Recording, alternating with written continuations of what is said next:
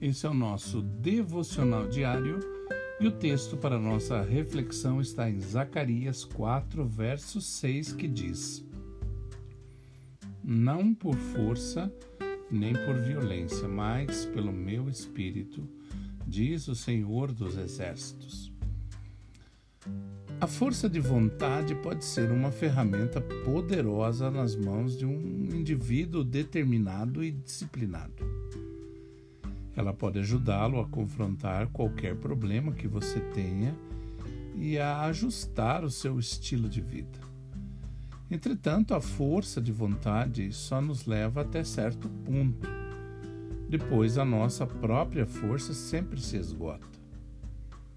Ora, o que acontece se, em vez de se voltar primeiramente para a força de vontade no seu momento de necessidade, você se voltar para Deus?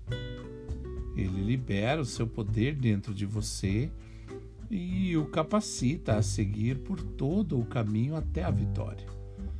Você estará cheio de energia para uma mudança positiva mas a força de vontade não levará o crédito pelo sucesso, e sim Deus. Jesus disse em João 15,5: Sem mim nada podeis fazer. Essa é uma das lições mais importantes e mais difíceis que precisamos aprender se quisermos desfrutar a vida que Jesus morreu para nos dar. Quando nos voltamos para tudo e para todos antes de nos voltarmos para Deus, ele se sente insultado e é obrigado a nos deixar fracassar para que entendamos que, se o Senhor não edificar a casa, em vão trabalham os que a edificam. Precisamos aprender a deixar Deus levantar os fardos pesados da nossa vida Deixe que ele lhe dê poder para fazer as suas escolhas. Podemos escolher fazer exercícios ou parar de comer demais, mas só a nossa escolha não basta para termos a vitória completa. A força de vontade e a determinação nos farão começar, mas é fato que elas costumam nos abandonar no meio e nos deixar perdidos. Deus nunca nos abandona no meio.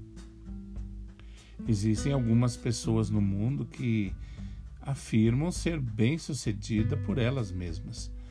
Mas se acompanharmos a vida delas o tempo todo, veremos que geralmente elas acabam desmoronando.